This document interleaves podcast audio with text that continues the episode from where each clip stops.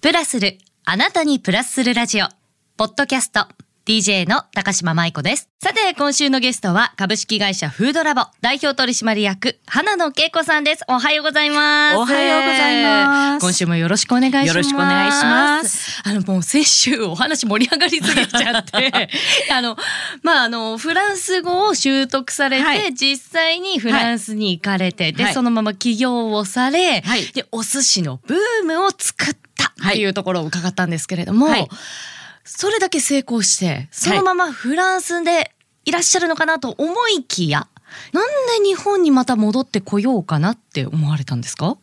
これね、あのーまあ3つぐらい理由はあるのかなと思います。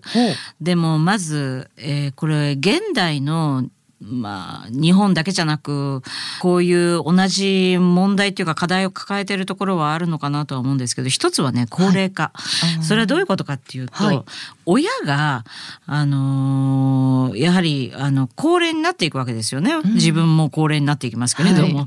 で私27年フランスにいましたからね。結構いらっしゃったんですね。うん。ですからもちろん親は年取っていく。そして認知症とか、うん。それからいろんな病気をしていくわけですよね。はい。でそれを誰が面倒を見るんですかっていう問題があると思います、それからもう一つはですねアイデンティティですね。で27年もフランスにいると、あのそのままいてもいいんですけれどもあの自分は日本人なんだろうかそれともフランス人なんだろうかっていうことになるんですね。はい。で言葉も毎日毎日朝起きた時からフランス語なんですよ。ですからそのまあ青春期じゃないので今更アイデンティティなんてと思うかもしれないけれどもいえいえそのこれから年取っていくこれからあのいろんな商売を始めるにあたって自分の中の軸ってどこなんだろうっていうのをもう一度見る見る必要があるなと思ったので、はいえそれが返ってくる理由でもありました。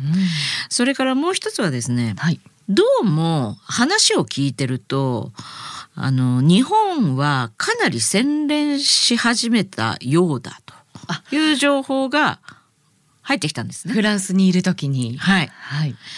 でフランスはですねご存知の通りあの人種のるつぼですから、そんな細かいですねあのダイバーシティなんて気気にしちゃいけないんですよ。っていうかもう当たり前なので、はい。でその中で27年も暮らしてきてそれで宗教の違いだとかあと年齢の差別とか、い、まあいろんなあの性性的にですねいろんな方もいらっしゃいますしえもっと大きかったのはとにかく朝のラッシュで1ワゴンのメトロの中にはい乗っている人口、つまり50人乗りだったらばその中の35人は確実に女性なんですよ。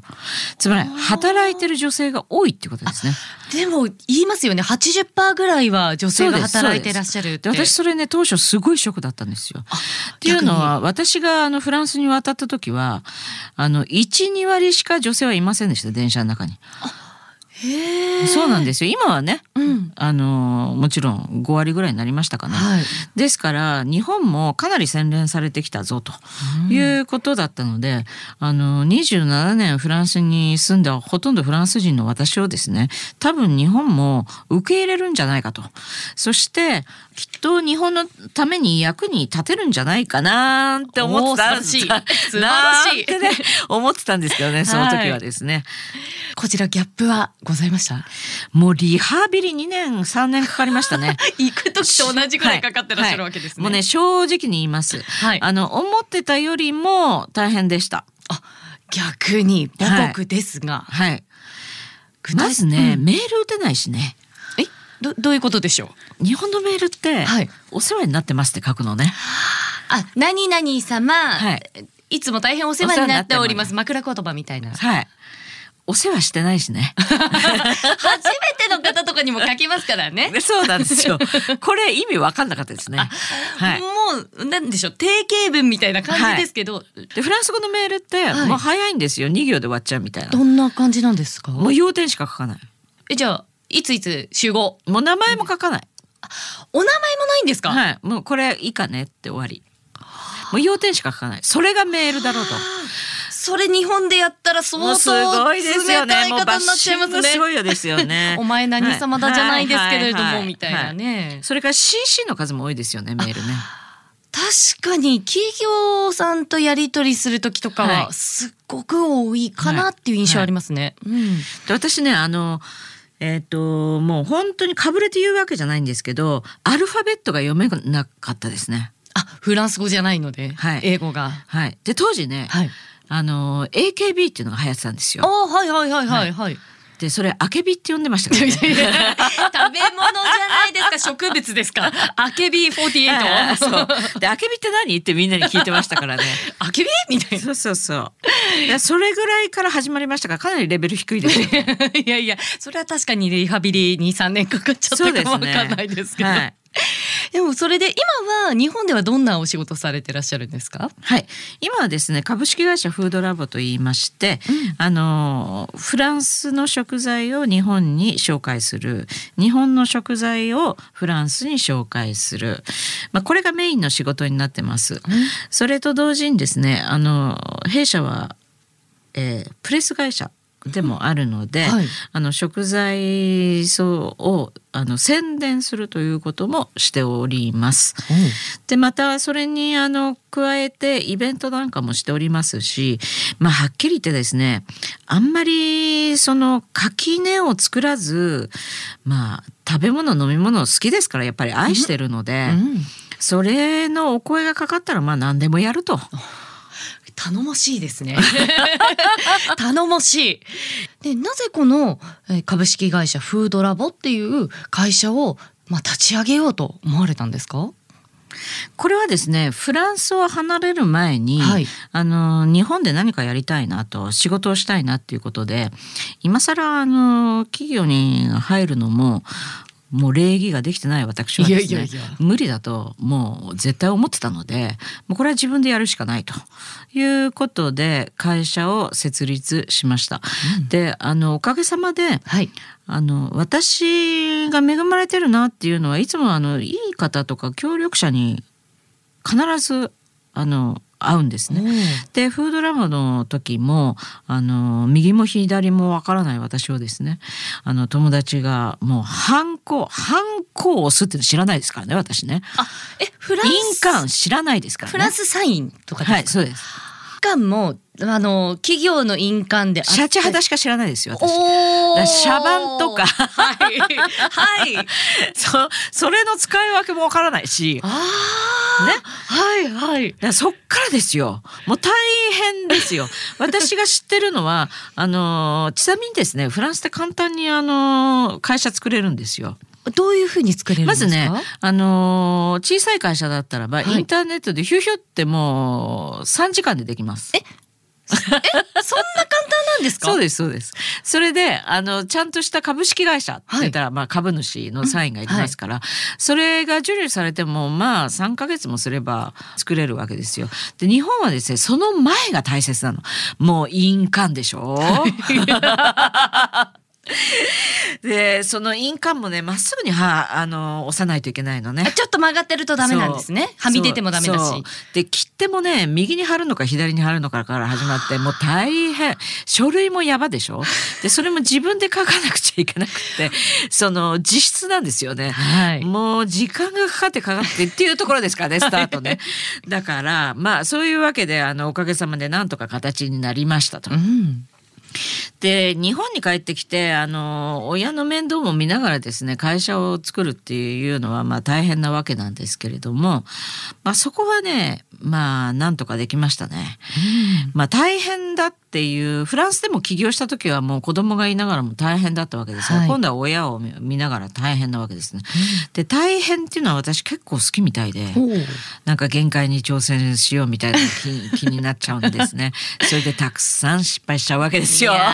でもそれがねまた糧になりますからねそうですねうんでもまああの失敗っであの若い時ってたくさん私たち失敗するじゃないですか。でそれが年取ってくるともう経験値で失敗しなくなるんですよね。打率も高くなる。そう、うん、だからあの失敗しない人生って面白くないじゃないですか。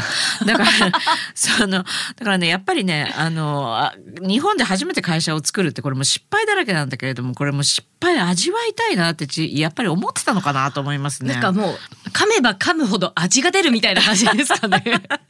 味わいたいそれを、みたいな。だから肩肘張らずにやりました。あ逆にもう、うん、もういろいろあるよあってそうよみたいな。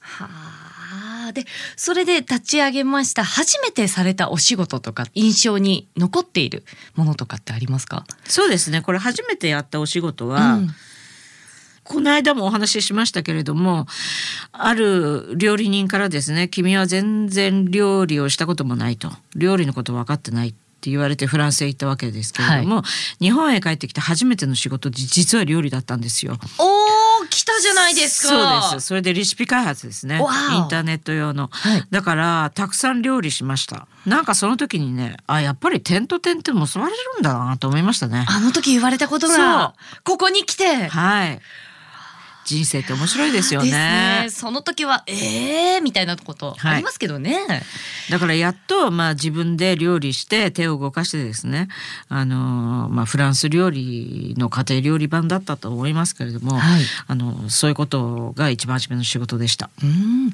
今こうなんでしょう。インターネットに載せるレシピの開発っていうのは件数としても多いんですか？いや全然やってないですね。はい、もうやっぱり食材をつなぐとかいろんなものをつなぐっていう方が多い。ねはい、あのー、それとは別にですねなぜやってないかっていうと、はい、もうライブでやってるんです私。あの実はあの、はい、あの相棒とですねレストランがありまして神楽坂に。あそこで、はい、はい、月3日しかやってないんですよ。まあ、あの紹介制のレストランですね。はい、で、そこでシェフをしてますから。そうでした。そうでしたよ。そうなんですよ。もうライブなんです。月3日ですからね。3日です。あの何度かお邪魔したことはあるんですけど、ね、ありがとうございます。当に素晴らしくて。結局フランスにいる間にヨーロッパ各国回ったり日本に来てからも旅は好きでしてるので、はいまあ、世界各国の料理っていうのを、まあ、あの知らず知らずに勉強してたってことがあって、はい、このレストラン本当に月3日だけなんですけど他やるべきことがたくさんあるので月3日しかできないんですね。あとは貸し切りなんですけれども、はい、そこではあのワールドレストランって言いましょうかね、うん、あのフランコジャポネって言いましょうか、結局フランスのエスプリ使ってますけれどもあのなるべく世界にはこんなに美味しいものがあるんですよっていうのを紹介したくってあのいろんな料理を提供してます。あれですよね。メニューも毎月毎月変わられて変えますね。そこにもストーリーがありますもんね。そうですねなんかあの例えば肉じゃがとかじゃなくってなんとかさんの何々を使ったこういった料理ですよってもうそこに物語があるのでなんとなくこういう温かい料理かな冷たい料理かなこんな食材使ってるのかなっていうのが想像しながら待ってられますもんね。高島さんお上手。いやいやいやもうねもう一回来てください。行きたいです。もうねチケット100万円あげます。嬉しい。ありがとうございます。いい宣伝です。メゾンドつゆきですよね。はい、神楽坂にありますね。はいいやもう本当にまだまだお話を伺いたいんですけれども今週もお時間が来てしまいました。今週のゲストは株式会社フードラボ代表取締役花野恵子さんでした。ありがとうございました。ありがとうございました。